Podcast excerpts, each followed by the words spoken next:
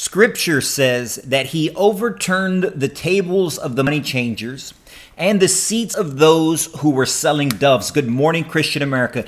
Jesus is not happy when he comes into the temple. He's made his return into the city of Jerusalem. He's returned to his father's home and he finds it, in his words, a den of thieves. Let's get into scripture this Monday as we get ready to start, it, start off our week right. Good morning, Christian America.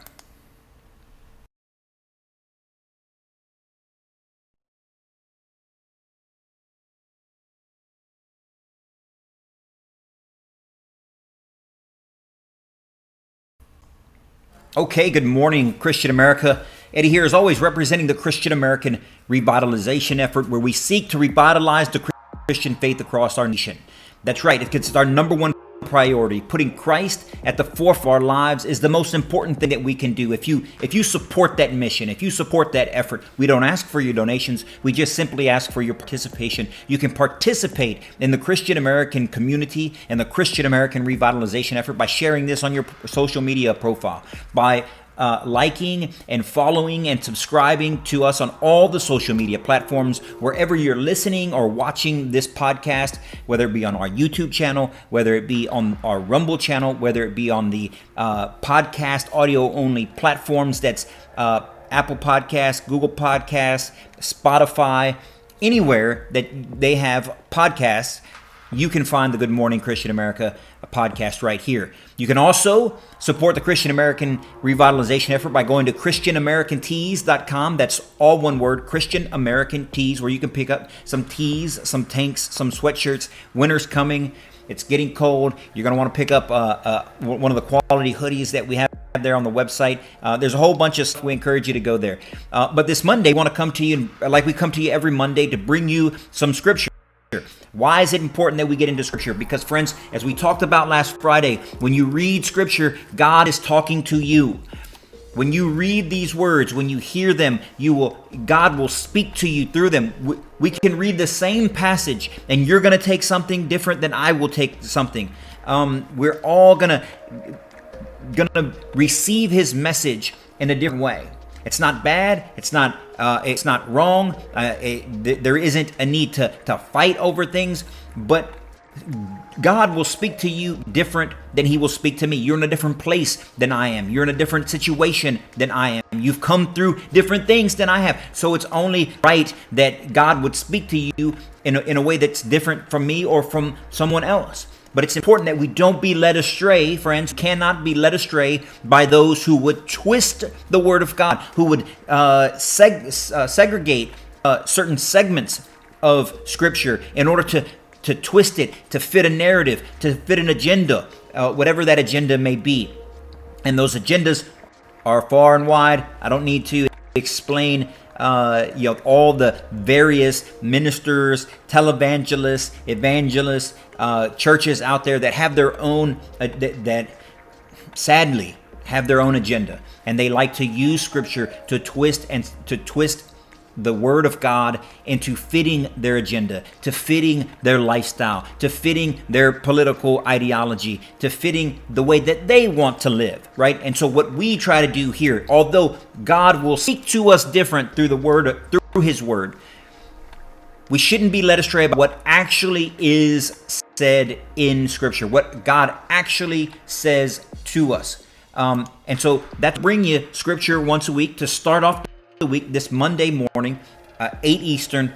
Every Monday, uh, we'll come to you again every Friday, uh, getting ready for the weekend. But on, on Mondays, we come to you. So, in order, we go down the entire, we're going down the entire New Testament. We covered the entire breadth of the Gospel of Matthew. Uh, we are in the process of covering the entire breadth of the Gospel of Mark. Today, we're in Mark chapter 11. and We're going to start on verse 15. Um, where Jesus is returning back to the city. If you followed us in the last couple uh, weeks, uh, you would recognize or you would remember that Jesus um, is preparing the way. Just two weeks ago, I read to you that he uh, he jumped on a donkey. Uh, he entered into the city as was prophesied by the Old Testament. The people around them picked up palm branches. They were waving it uh, in support and celebration, calling him Hosanna, uh, Hosanna in the highest. Blessed is he who comes in the name of the Lord. And that is how he was greeted. It was prophesied that's how he would be greeted. Uh, then he departed the city. He went out to Bethany. He cursed a fig tree who had who was providing no fruit. And we talked to you about the importance of providing the fruit uh, that, that you are destined for that you are destined to provide, being a Christian, and that they would know us by the fruit that we bear, and that God has created us for a purpose. And if we fail to live up to that purpose, if we fail to seek what He has in store for us and then work diligently towards that, you, you, you would be kind of useless as this fig tree where he, he cursed and it withers away.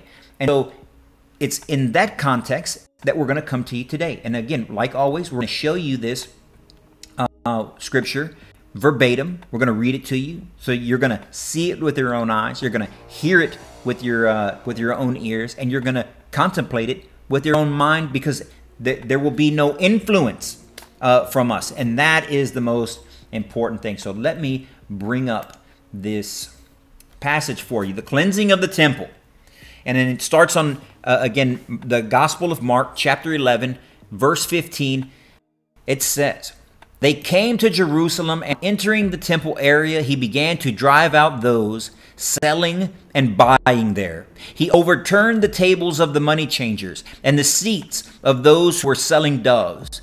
He did not permit anyone to carry anything through the temple area. Then he taught them, saying, is it not written, My house shall be called a house of prayer for all peoples, but you have made it a den of thieves? The chief priests and the scribes came to hear of it and were seeking a way to put him to death. Yet they feared him because the whole crowd was astonished at his teaching. And when evening came, they went out of the city. Okay, so there you have it. That's the, the cleansing of the temple. Now this this doesn't make the prosperity gospel people very happy.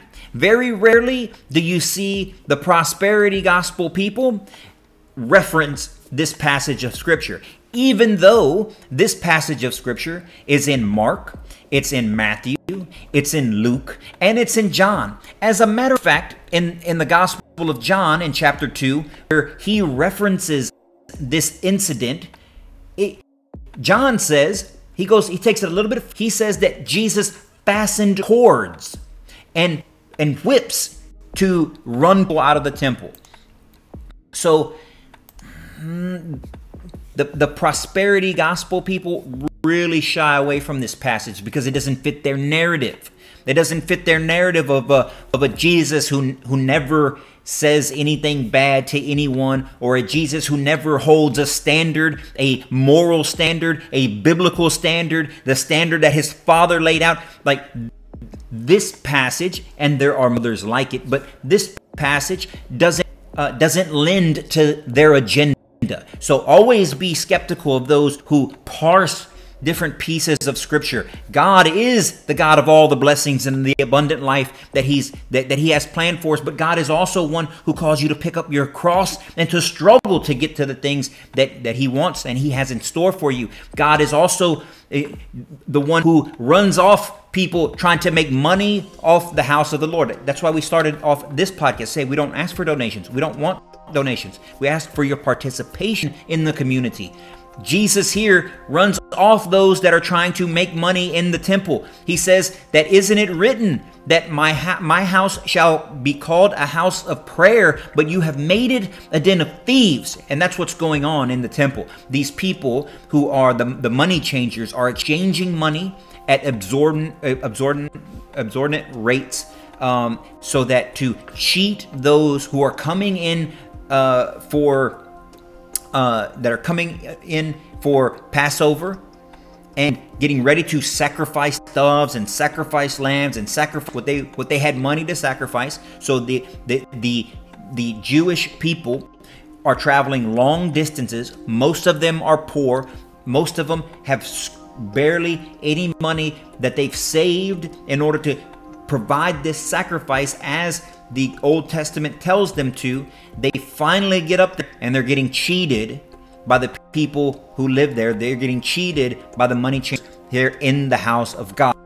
Hence, the righteous indignation that Jesus has when he encounters this. When we see things wrong and we get upset, when we see people that have less than being cheated out, especially by those in power, especially by those of privilege, especially by those of already exorbitant wealth, we should too be righteously indignant and angry because Jesus just explains to us, he just provides an example for us, though we are not him.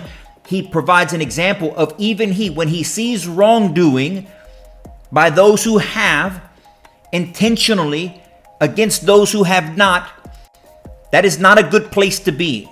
It is not a biblically play a biblical place to be. It is not a place that Jesus um, accepts. These are not these, these are not instances that Jesus uh, is quiet about. This is not an incident. This is not an incident that Jesus is covert about. He's not mincing any words. He's clearly upset and he takes action in order to remedy it.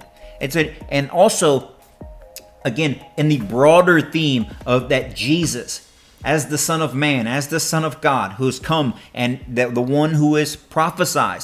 He, he throws a quote in here. It says, uh, But you have made it a den of thieves. Why does he say that? He says this in order that, that we and the people of his day would look back on the, uh, the, the prophet Jeremiah and Jeremiah's writings. And I'm going to show this to you again so you can take it for your you can see it for yourself you can hear it for yourself you can look at it for yourself and you don't have to rely on on my um, on my word because who am I? Just somebody else is a regular person. But Jeremiah chapter 7 verse 11 already prophesies that has this house which is called by my name becoming of thieves in your eyes behold I even I have seen it says the Lord. So th- this is just a, a another example of Jesus being who he says he is. There's a lot of people out there, there's a lot of atheists out there, there's a lot of other organizations out there that are going to tell you that Jesus didn't call himself the son of God. That are going to call that are going to tell you that Jesus didn't call him didn't equate himself with God. Never forget that throughout this process the Old Testament prophecies prophesied of the one who would do these things to get on uh, a, a donkey, the colt, and ride into the city. He does this. Who would be uh, um, the prophet Isaiah, the suffering servant, who prophesies the the Messiah hanging on a tree, being cursed, hanging on a tree um, that would be crowned with thorns, that lots would be cast for his clothes. All of these things come to pass in the life and the ministry of Jesus. This is just one more example. So what do we take from from this passage other than the stuff that we've already talked about? Friends, there is a right and there is a wrong. That right and that wrong do not come from me. They do not come from you. They do not come from our, our leaders and government. The objective truth, the objective right, comes from God Himself. Where do we find the objective right? We find it in Scripture, we find it in Christ. We get His teachings we have access to his words. We have access to his example. We have access to even what preceded Jesus' ministry that lay forth all that was to come. When we see people who are doing wrong, who are behaving in manner in a manner that is the opposite of what God tells us. Scripture is very clear. Scripture is very clear. Again, there are many people for their own agenda that will try to twist the words of God. It's important that you read it for yourself so that you can understand it yourself. That when we move past an elementary biblical education, we need a master's degree in Scripture. I don't mean you need to go to school to be a theologian, but you definitely need to understand what's written between the front and back cover of, of the Bible. You can only do that by actually doing it. And so there's other there's many other podcasts, there's other um, tools that you could use to get into the Word of God and progress your way through it so that you can understand it that you can have God speak to you. And then when you pray back to him you can you can give him your response to what he's told you in this scripture. Friends when we see things that are happening that are that go against what God would have when we have the the privileged few take advantage of those who have not we should be righteously indignant as well we should be angry as well. Now, we don't strike out in violence. We love our neighbors. We pray for them. But we should not just sit around and watch it happen because Jesus did not sit around and watch it happen.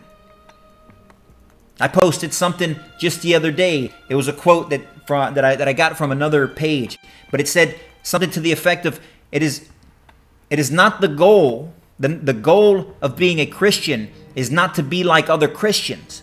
The goal of being a Christian is to be more like Christ.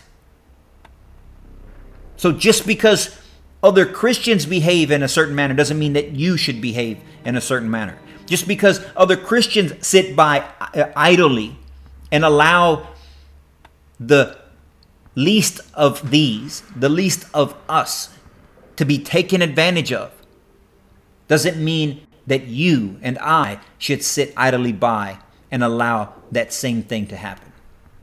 We were, he, we were put here for a purpose, a purpose that we don't know what it is. And it's different for everyone, and it's different for you, and it's different for me. But we should be in a constant search for what God has in store for us.